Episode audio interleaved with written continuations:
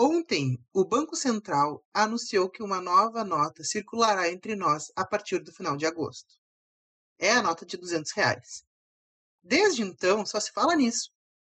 Por que diachos ela existe? O que vai influenciar na economia? E a inflação? Calma, queridos ouvintes, nós não vamos explicar quase nada de economia nesse podcast hoje, mas talvez nós, tra nós tragamos um pouco de calma para vocês nesse, nesse respiro pandêmico. Aqui quem vos fala é o Felipe. E aqui quem fala é a Lara, e é um prazer ter vocês com a gente aqui hoje. No nosso amadíssimo podcast Quebra-Cabeça. O único que quebra a tua cabeça de uma maneira positiva. Olha, queria até um bordão essa vez. Hoje a gente vai conversar um pouquinho sobre a nota de 200 reais e a gente vai tentar trazer algumas informações, rebater alguns argumentos e algumas mentiras que estão circulando aí pela internet com base nos conhecimentos que a gente tem. O Felipe tem um conhecimento maior em questão de história, em questão de entender é, questões econômicas pelas quais a gente já passou e que muita gente tem medo que esteja se repetindo. E eu tenho maior conhecimento em questão de economia, de finanças. É, eu gosto muito de estudar isso da, é, individualmente. E aí eu posso trazer algumas informações que vão acalmar um pouco os ânimos e dizer que não, a nota de 200 reais não é um problema tão grande quanto as pessoas estão pintando. Assim, eu acho que é importante a gente ressaltar porque o pânico geral. A gente teve uma superinflação que começou lá pela década de 70, 80, devido a o regime civil-militar, em palavras discretas, e golpe militar, com palavras bem diretas, que servem para. que serviram muito de história e muitas pessoas, até com mais idade, ainda sentem muitos reflexos dessa economia um pouco bombardeada que foi. Porque, pensem comigo, o Cruzeiro ele foi instituído em 1942, tá? E ele valia uma moeda normal, digamos assim. Depois teve o Cruzeiro Novo em 67, o Cruzeiro em 70, o Cruzado em 86. Aí o Cruzado Novo em 89, o Cruzeiro novamente em 90, aí as coisas começaram a ficar muito loucas. O Cruzeiro Real em 93, até chegar ao Real em 94. Então a gente teve praticamente 10 moedas, 10 cédulas, que iam modificando conforme a inflação para ir acompanhando a inflação. Então o que no início valia um começou a valer mil. E o que valia mil, daqui a um tempo começou a valer 10 mil. E o que valia 10 mil começou a valer 100 mil. Por isso gerou essa inflação muito louca, devido aos altos índices de commodities que a Lara pode explicar isso daí um pouco melhor para nós. Mas, assim, é normal, normal não é normal, e considerável bem esse pânico geral que a gente viveu. Até porque essa inflação era, foi muito louca, para vocês terem uma noção, não existiam preços. Alguns serviços não tinham preços. As coisas elas eram em tabela. Então tu tinha que ver o valor do gasto, o empreendedor, no caso, o comerciante tinha que ver quanto é que foi o preço de custo, quanto estava valendo a inflação do dia e fazer um cálculo com base no lucro que ele queria obter numa tabela para ele conseguir entender quanto é que aquele valor custaria no dia. Porque no outro dia poderia subir a inflação ou baixar e aquele preço poderia modificar. Então é bem compreensível. O importante para entender isso é entender que isso foi uma crise econômica mundial e que teve muito foco também na questão da crise, da crise econômica nos Estados Unidos. E outra coisa, crise econômica num sistema capitalista não é exceção, é regra. Acontece ciclicamente de tempos em tempos. Então a gente vai viver uma agora e vai viver uma daqui a algum tempo também, porque a gente vai seguir vivendo no mundo capitalista. E é parte do sistema. Enquanto tu não for um, digamos, um país desenvolvido, a gente vai viver em crise. E também países desenvolvidos também têm crises, então umas maiores, umas menores, mas não modifica muito. As crises do, do capitalismo, elas são cíclicas e elas são sempre mundiais. E aí, o que, que acontece? O capitalismo tem a tendência de exportar as suas crises pa para a periferia do capitalismo. O que, que é isso? Os países subdesenvolvidos e em desenvolvimento.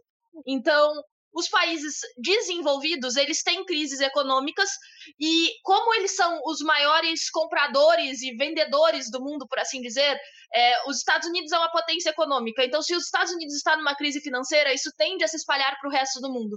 E aí, para os Estados Unidos não sofrer tanto com isso, ele exporta as suas crises para países como o Brasil, para países como o resto da América Latina e da África, por exemplo, que são países subdesenvolvidos e em desenvolvimento a Índia. É um exemplo muito bom a ser tratado. Isso gera inflação. O que aconteceu com uh, anos atrás, com toda essa hiperinflação que teve, e que num dia uma nota valia uh, ah, para comprar um saco de arroz, o outro dia ela não comprava uma bala, tudo isso teve a ver com uma crise econômica mundial e o fato de que o Brasil não conseguia controlar a inflação interna do país. E aí, com o controle de inflação ele vai para além de, de ter, de imprimir ou não imprimir moeda no, no, no país. Tem a ver com é, de, oferta e demanda, que são regras básicas da economia, e é, com políticas financeiras de taxa de juros, é, a taxa básica, que é a taxa Selic no Brasil. Então, tipo, são diversos fatores que influenciam isso para além de só imprimir moeda. Então, o que aconteceu lá foi um caso específico que teve sua solução com o plano real, só que o plano real não era simplesmente mudar a moeda de cruzeiros para o real agora. Não, vinha com um conjunto de outras ações que foram tomadas para estabelecer a inflação. Então, para entender também, um pouco de inflação é algo saudável no capitalismo. Então, a inflação crescer a cada ano significa que a economia está girando. Uma deflação, que é o que o Brasil está passando agora, quando a inflação está negativa, é ruim, porque significa que a economia não está girando. E é o que está acontecendo agora. Ninguém está produzindo e ninguém está consumindo porque está todo mundo com medo e guardando o seu dinheiro. Isso gera deflação. Então, isso faz com que o, a economia do país não cresça. Um pouco de inflação é bom, muita inflação faz com que os preços variem demais e a moeda do país desvaloriza. Então, tu uma tem coisa muito engraçada. Ei, Lara, uma coisa muito engraçada assim que eu, que eu vejo, um dos motivos por quais a criação da nova nota foi porque as pessoas, em vez de guardar o dinheiro no banco, com medo dessa superinflação, da retomada, da tomada da poupança, que nem já aconteceu em alguns governos anteriores, um governo, por ser mais específico, as pessoas estão guardando o seu dinheiro em casa que, que acontece com esse dinheiro trancado em casa? O dinheiro não circula, até pelo medo da inflação, do medo da alta, da suba, da baixa, do retirada, enfim. Então, o que acontece? As pessoas estão com notas em casa e não estão gastando essas notas por medo, estão fazendo sua poupança em casa. Não está rendendo, mas eu também não estou perdendo. Mas eu também sei que ninguém vai me tirar. Para explicar então, um isso... pouco isso, eu vou tomar a palavra por um tempinho mais longo aqui para poder explicar algumas coisas interessantes tu levantou a questão da tomada da poupança. É muito interessante que isso tenha acontecido, porque tem muita gente no Brasil que tem medo de investir por causa desse negócio da poupança. Só que o único investimento que já foi tomado na história do Brasil pelo governo foi a poupança. Então todo mundo deixa o seu dinheiro na poupança, porque é mais seguro. Não é, não é seguro. Não rende e não é tão seguro assim. Então, o que que acontece? Uh, isso todo da tomada da poupança foi algo que aconteceu que não vai se repetir, porque os políticos aprenderam. Eles sabem que se algum deles tentar fazer isso de novo, eles não são reeleitos. E político trabalha com base nisso, em reeleição. Então, não, não vai acontecer de novo. Todavia, vale entender que uh, existem investimentos melhores que a poupança e que hoje são os investimentos que, de certa forma, controlam a inflação e controlam a entrada e saída de dinheiro no, na economia. Então, tipo, as pessoas acham que o país imprimindo moeda está colocando dinheiro na economia. Isso acontecia antigamente, mas hoje em dia o dinheiro é digital. A, a moeda ela tem valor porque ela tem um lastro no Banco Central brasileiro, na riqueza do Brasil. Mas o dinheiro em si, ele é, é injetado ou tirado da economia de forma digital. E eu já vou explicar como. Mas primeiro, eu quero explicar a questão da moeda. Gente, quando vocês vão no caixa do banco e sacam dinheiro, normalmente as notas saem novinhas de lá. Todos os dias os bancos fazem, é, às vezes, não é sempre, Mais tá? Não faz careta pra é mim. Exagerar. Às vezes, normalmente elas vão sair novinhas. Todos os dias os bancos recolhem as moedas, as notas velhas e destroem elas. E aí todos os dias a Casa da Moeda imprime novas, novas notas para colocar em circulação. Então ela imprime, manda para os bancos e aí tu saca essas notas novas. E as notas antigas que foram usadas para pagar em lotérica e nos outros bancos, elas são destruídas. Isso não gera inflação, porque isso é simplesmente para uma reciclagem das notas de papel. O que, que gera entrada e saída de dinheiro da economia que o governo usa para é, controlar a inflação? O tesouro direto. O tesouro é a dívida pública ela é o tesouro direto, os títulos do tesouro direto. É, é, a forma mais segura de investimento que existe. Por quê? Porque o Estado é o maior, melhor pagador de dívidas que existe. Então, o Estado sempre paga as suas dívidas, ele sempre vai pagar os títulos do tesouro. E, e a prova disso é que o dinheiro que tu pega emprestado dos bancos ou que tu empresta para os bancos quando tu faz um investimento dentro de um banco, por exemplo, porque sim, tu tem como investir dentro do banco. O banco pega esse dinheiro e coloca em títulos públicos. O, o, o dinheiro que tu coloca dentro do banco para investir, eles investem em títulos públicos. Então, tu faz uma previdência privada. Onde o banco coloca o dinheiro que tu colocou lá? Em títulos públicos, no Tesouro Direto. Tem várias modalidades, mas essa é a forma que o, o, o país tem de controlar a inflação. Se eles querem colocar mais dinheiro na economia, eles antecipam o pagamento das dívidas públicas. Então, eles pagam esses investimentos mais cedo. E aí, eles colocam dinheiro na economia. Porque aí, todo mundo que investiu em títulos públicos e que tem seus títulos públicos recebe o dinheiro do investimento antes. Se eles querem tirar dinheiro da economia, eles colocam mais títulos públicos à venda. Eles fazem com que bancos, empresas e, bueno, pessoas físicas nem tanto, porque pessoa física investe muito menos. Mas bancos e empresas vão investir mais em títulos públicos e com isso eles tiram dinheiro da economia. E é assim que eles vão controlar a inflação. E essa é a dívida pública. Por exemplo, como é que o, o Estado consome serviços? Como é que ele paga essas as empresas que ele está consumindo esses serviços? É, com o dinheiro dos títulos públicos. Quando empresas investem dinheiro em títulos públicos, ou pessoas físicas, ou qualquer um compra títulos públicos, elas é, tiram dinheiro da economia, dão esse dinheiro para o Estado, e o Estado usa esse dinheiro para é, contratar serviços, e isso vai gerando a dívida pública. A dívida pública é paga com mais dívida. A dívida pública antiga é paga com dívida pública nova. Isso é confuso? É muito confuso. Isso é mistificado? É muito mistificado, porque a gente não é ensinado sobre macroeconomia em nenhuma fase da nossa vida. E aí existe todo o mito de que ter uma dívida pública muito grande vai fazer o país quebrar. Não, não vai. Por exemplo, os Estados Unidos, que é a maior potência econômica mundial, é, tem mais de 150% do seu PIB em dívida pública. Tá? Contrair dívida pública injeta dinheiro na economia que faz a economia girar e o país se desenvolver. Só que aí os países desenvolvidos do mundo não querem que os subdesenvolvidos em desenvolvimento cresçam tanto assim, porque eles se tornam concorrência. Então eles fazem políticas internacionais para dizer que tu não pode contrair tanta dívida pública, porque isso não é bom para sua saúde financeira, só que é mentira, porque o que fez eles crescerem é justamente contrair muita dívida pública.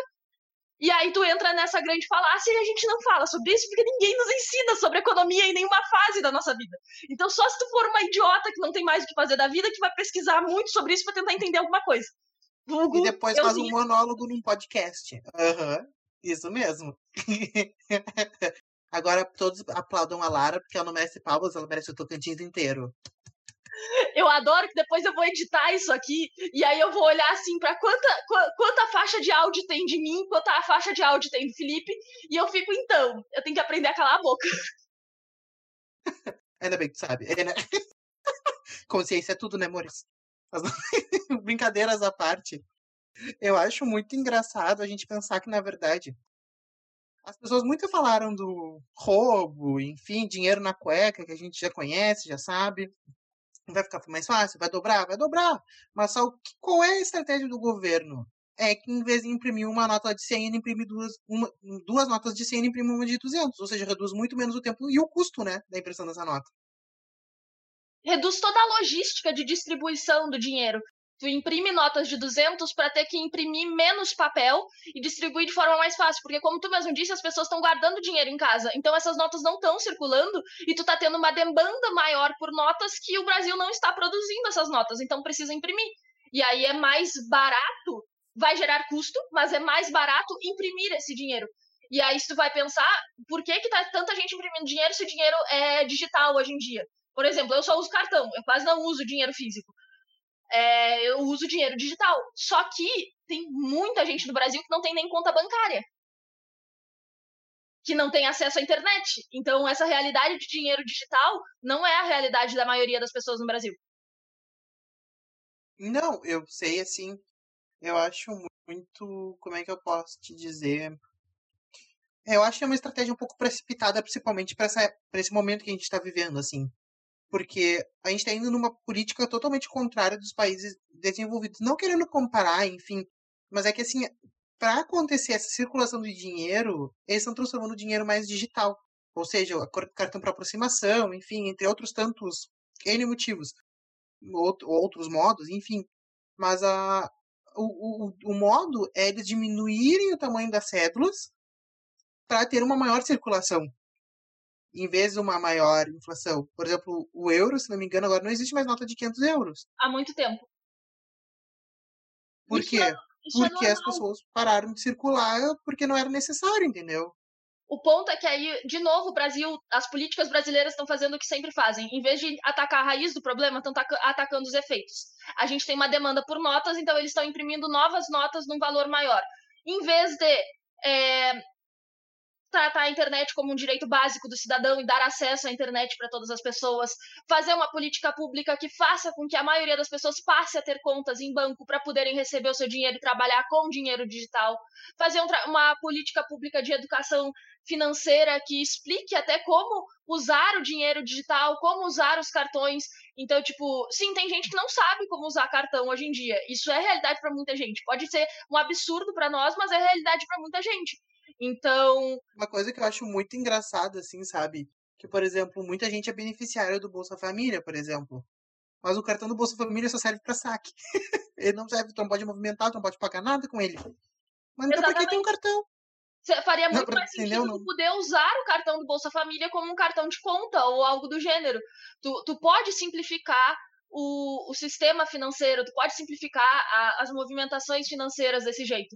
Só que tu não faz. E aí tu trata o efeito em vez de tratar a raiz do problema, e aí tu imprime mais nota. E aí tu tá imprimindo notas maiores, que sim podem facilitar a questão de corrupção, porque a corrupção ela não é feita de forma digital, a não ser que ela esteja sendo feita para lavagem de dinheiro. Tu lava dinheiro em uh, operações financeiras digitais de forma que ele não possa ser rastreado e de forma que ele se torne um dinheiro limpo que possa ser usado na economia. Mas quando tu quer não, não quer fazer esse tipo de coisa, tu usa dinheiro vivo. E aí é muito mais fácil é, fazer corrupção desse jeito com umas notas, com notas maiores. Então, uma nota de 200 reais vai propiciar certos pontos da corrupção de novo, ela tem seus lados positivos, ela não é tão ruim assim para a inflação como muita gente diz, mas ela tem muitos lados negativos e, ela, e esse problema que ela está visando sanar podia ter sido sanado de outras formas mais eficazes. Na verdade, todo o dinheiro que foi investido para a criação da nova, por exemplo, e para a ingestão dela, inserir ela no mercado, que foram, se não me engano, quase 500 milhões, poderia ter muito bem sido investido em políticas de economia diferenciadas poderia ter sido investido em inserção de uh, profissionais de, da, da economia na área da educação, entendeu? Inserir como matéria de economia nas aulas de matemática, por exemplo, não sei, enfim, estou divagando aqui um pouco, mas eu acho que teria outros N motivos que, que a longo prazo surtiriam muito mais efeito do que isso. Mas, como eu sempre digo, é melhor ter uma pessoa deseducada, mas ser um seguidor, do que ser uma pessoa educada e não ser Maria vai com as outras, né? É, é muito uh, mais fácil. Um povo ignorante é mais fácil de ser controlado. E a prova disso, por exemplo, é que agora tem uma lei tá, tá, tramitando no Congresso Nacional que quer começar a tributar o processo de produção literária no Brasil. A produção de livros e tudo mais, ela tem uma carga tributária diferenciada de outras, outros negócios, outros serviços e, e produtos. Então, querem mudar isso, querem aumentar ainda mais a tributação no setor literário, sendo que é um, um setor em crise no Brasil. O brasileiro não é conhecido por ler, a média de leitura do brasileiro, se não me engano, é de um livro por ano. Isso é ridículo. Bueno, no brasileiro médio, né? A gente faz uma média da população brasileira. A pessoa aqui lê quase que 30 livros por ano, no mínimo. E aí, tipo, querem tributar mais ainda em cima da questão literária, que é um mercado em colapso no Brasil. Por quê? Porque um povo ignorante é mais fácil de ser dominado, não é do interesse dos políticos que a gente leia, que a gente aprenda, que a gente se informe. Então, livro é um negócio caro no Brasil, que em outros países é muito mais barato. E educação é um negócio sucateado no Brasil. E que, por exemplo, o que tu disse é muito verdade. Seria muito bom se a gente tivesse aulas de economia, de direito, é, de política na época de colégio. Por quê? Porque são coisas que fazem parte da nossa vida e que a gente não conhece. Eu, sendo bem sincero, eu nunca usei logaritmo na minha vida, mas eu, com certeza usaria se eu soubesse o que seria inflação, como investir, por exemplo. São coisas que eu aprenderia muito mais do que usar um logaritmo na minha vida, uma fórmula de Bhaskara. Enfim, para mim seria muito mais útil do que fazer isso. E digo e repito, eu até hoje não sei dividir com dois, números. Para mim é uma coisa assim, ó, inalcançável. Me põe uma forma de Bhaskara, mas não me divide por dois números porque eu não consigo. Eu não sei. Isso é muito engraçado, assim, pensar que a gente tem alguns déficits muito grandes, assim, em umas áreas e investimento muito grande em outras que não precisariam, entendeu? Não seriam necessários se a gente tivesse o investimento na base, que nem tu disse. Se a gente fosse no foco do problema, na base do problema, do que só no resultado desse problema. E aí a gente ter tanta ignorância sobre isso gera alguns fenômenos muito engraçados na nossa sociedade, e um deles eu dou muita risada quando eu escuto, que é o chamado anarcocapitalismo. é, é uma piada. Coisa chique. É um nome chique. Para explicar, assim, existe a ideia do anarquismo. O anarquismo é um sistema que visa que a sociedade seria melhor se não, não existisse governo. O anarquismo, por si só, ele é de esquerda tá? Vale constar, ele é de esquerda, ele é contra o capitalismo. O anarquismo é contra o Estado e contra o capitalismo. Não confunda ele com comunismo e socialismo, são parecidos, mas não são a mesma coisa. Agora, o anarcocapitalismo, ele diz que o problema da sociedade não é o capitalismo, é o, o Estado. Então, tu tira o Estado, que o capitalismo se regula sozinho e resolve tudo sozinho. Então, para os anarcocapitalistas, a nota de 200 reais é imposto. Como que a nota de 200 reais é imposto ainda não entrou na minha cabeça porque não faz sentido nenhum que esses caras falam para mim. Não, e eu acho muito engraçado falar que o pessoal que segue anarcocapitalismos, eles também muitas vezes acreditam na Terra plana, né? É uma coisa muito engraçada que parece que vem tudo em comum acordo, assim. Tudo que eu já ouvi falar sobre anarcocapitalismo segue o mesmo sistema, assim, de pensamento, a mesma linha. Mas eu, eu tenho uma coisa comigo mesmo, se tu não acredita, é que nem tu dizer que tu é ateu, mas tu acredita em Deus, ou enfim, que o Deus ou o diabo existe, entendeu? Para mim não é uma coisa que faz sentido, são, são ideias conflitantes. Então, para te acreditar na existência de um, tu tem que acreditar na existência de outro. Então, não não dá para te ser conflito de interesse, meu querido, não dá. não, não entra na minha mente.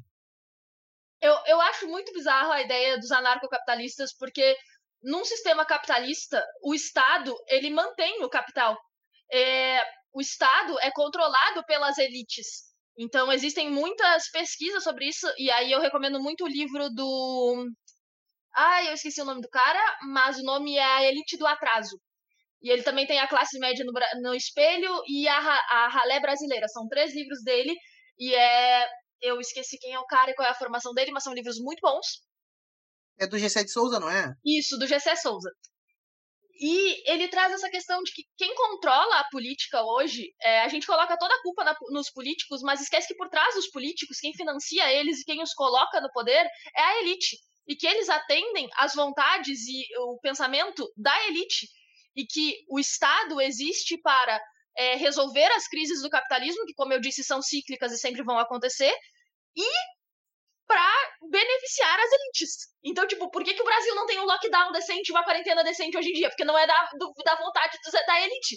Porque o velho da Havan e aqueles donos de empresa foda aí não querem, porque não é bom para eles. Porque os milionários, quem tem muito dinheiro no Brasil, não quer parar de ter muito dinheiro.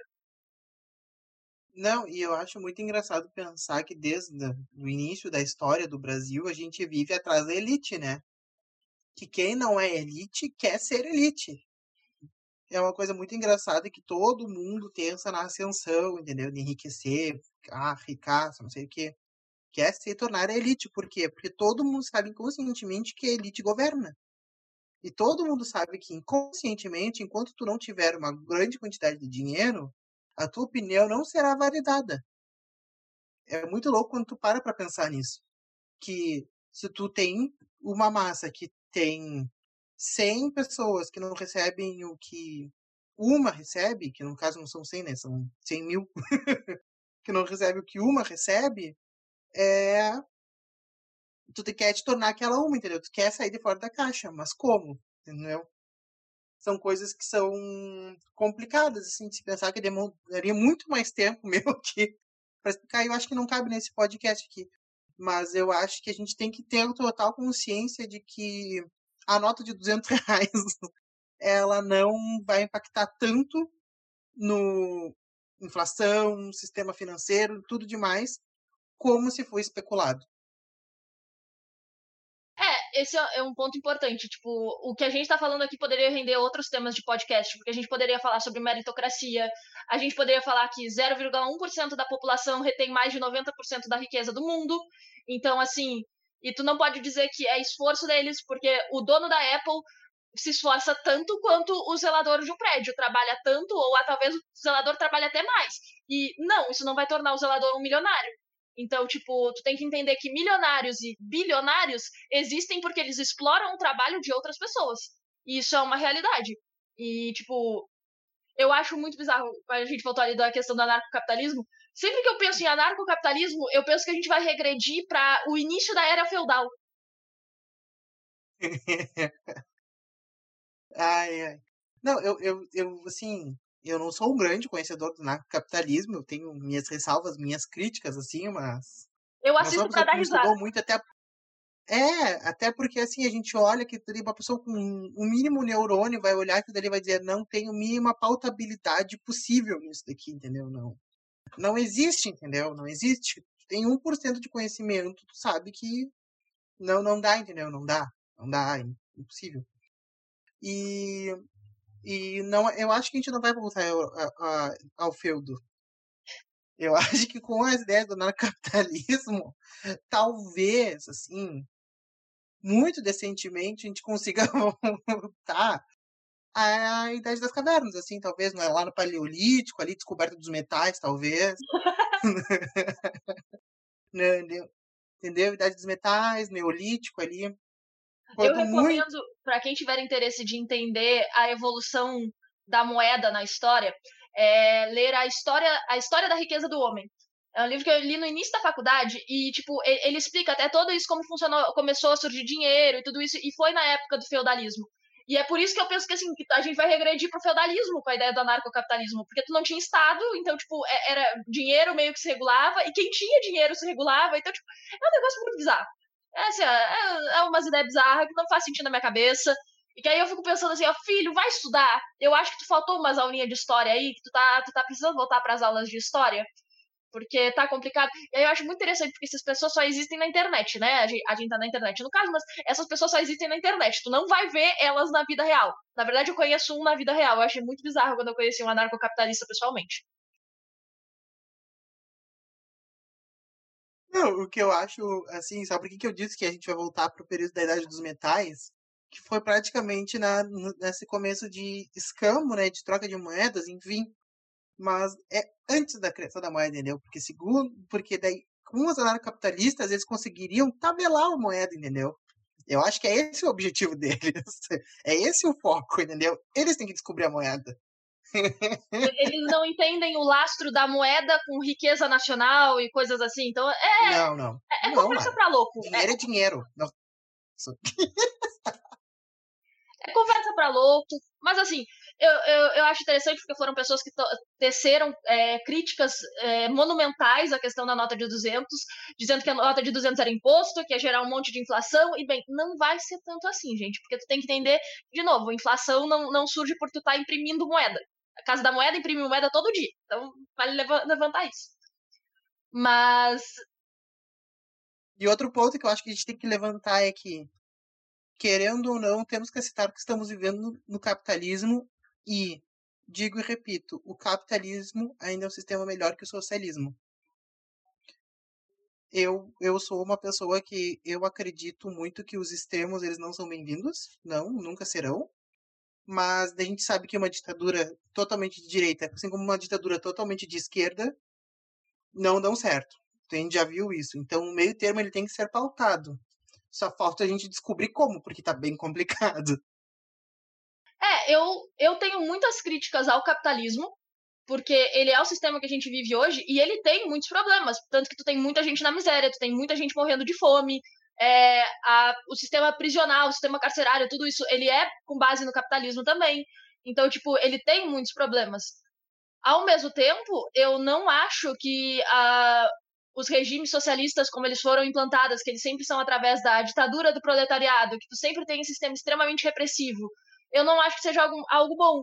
Então, tipo, eu acho que tem problemas nos dois sistemas. Eu acho que a ideia de igualdade do socialismo, de todos terem acesso a tudo, me faz mais sentido para mim. Uh, num sentido de que todos deveriam ter acesso à educação, à comida. Ninguém devia estar tá passando fome, ninguém devia estar tá passando necessidade. Todo mundo devia ter acesso a direitos básicos e poder crescer a partir daí. Mas eu assim, acho que assim, certas mas... ditaduras não fazem sentido. Então, tipo, quem defende a Coreia do Norte em detrimento da Coreia do Sul não faz sentido na minha cabeça, sabe? Porque, mano, tem gente que tá morando lá que se tivesse escolha talvez não estivesse morando lá. É, é esse então... o ponto que eu queria chegar, sabe? Assim, tipo, tu ter a escolha, entendeu? Eu acho que esses regimes socialistas, vezes, não te dão um livre-arbítrio para te fazer o que tu bem entender, entendeu? Tu tem uma certa liberdade, mas a tua liberdade, ela é pautada, entendeu? Dentro, daquela, dentro daquele mundo ali. Tu não vai poder, por exemplo, viajar como tu quiser, tu não vai poder fazer em outras coisas que o capitalismo nos permite. Sim. Entendeu? Por isso que eu vejo, infelizmente, assim, gostaria de ter pensado ao contrário, mas eu ainda vejo muito mais possibilidades no capitalismo, do, da mudança no capitalismo, do que uma mudança no socialismo. Eu acho que muito tem que aprender muito um com o outro em ideais, em princípios, mas eu acho que enquanto não houver uma fusão bem realizada entre eles, a gente não não vai ter um desenvolvimento completo enquanto humanidade e sociedade, assim, não. Eu tendo muito então, mais devaneio aqui. por uma questão da social-democracia. Tipo assim, é, o capitalismo, por ser um sistema de exploração, ele reproduz a pobreza que a gente tem no mundo. Muita gente é rica porque muita gente é pobre. Aliás, pouca gente é rica porque muita gente é pobre.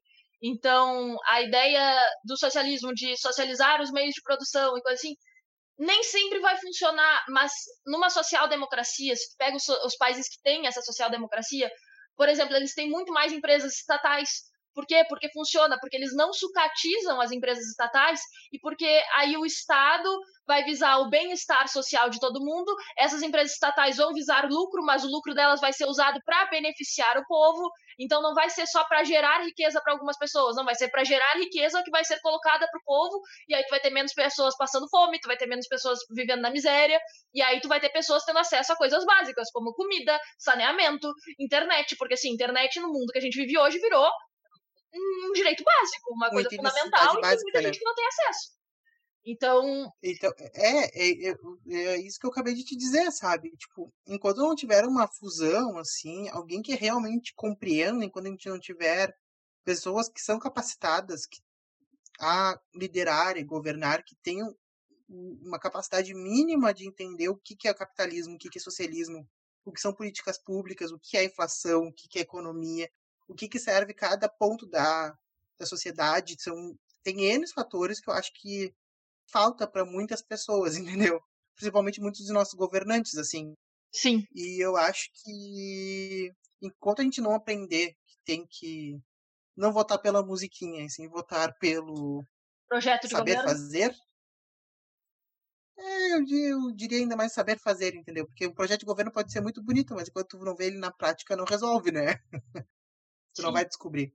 Eu acho que são coisas que a gente poderia ter aprendido muito bem com a história se, você, se as pessoas tivessem prestado realmente mais atenção no professor de história. que daria para tirar muito bom proveito disso, que é exatamente por isso que a gente estuda a história, para não repeti-la e para tentar fazer o melhor que a gente já fez. Sim, tipo, a gente Vale entender que não obrigatoriamente um governante ele tem que ter todos os conhecimentos do mundo, porque ele tem assessores justamente para auxiliar ele com isso.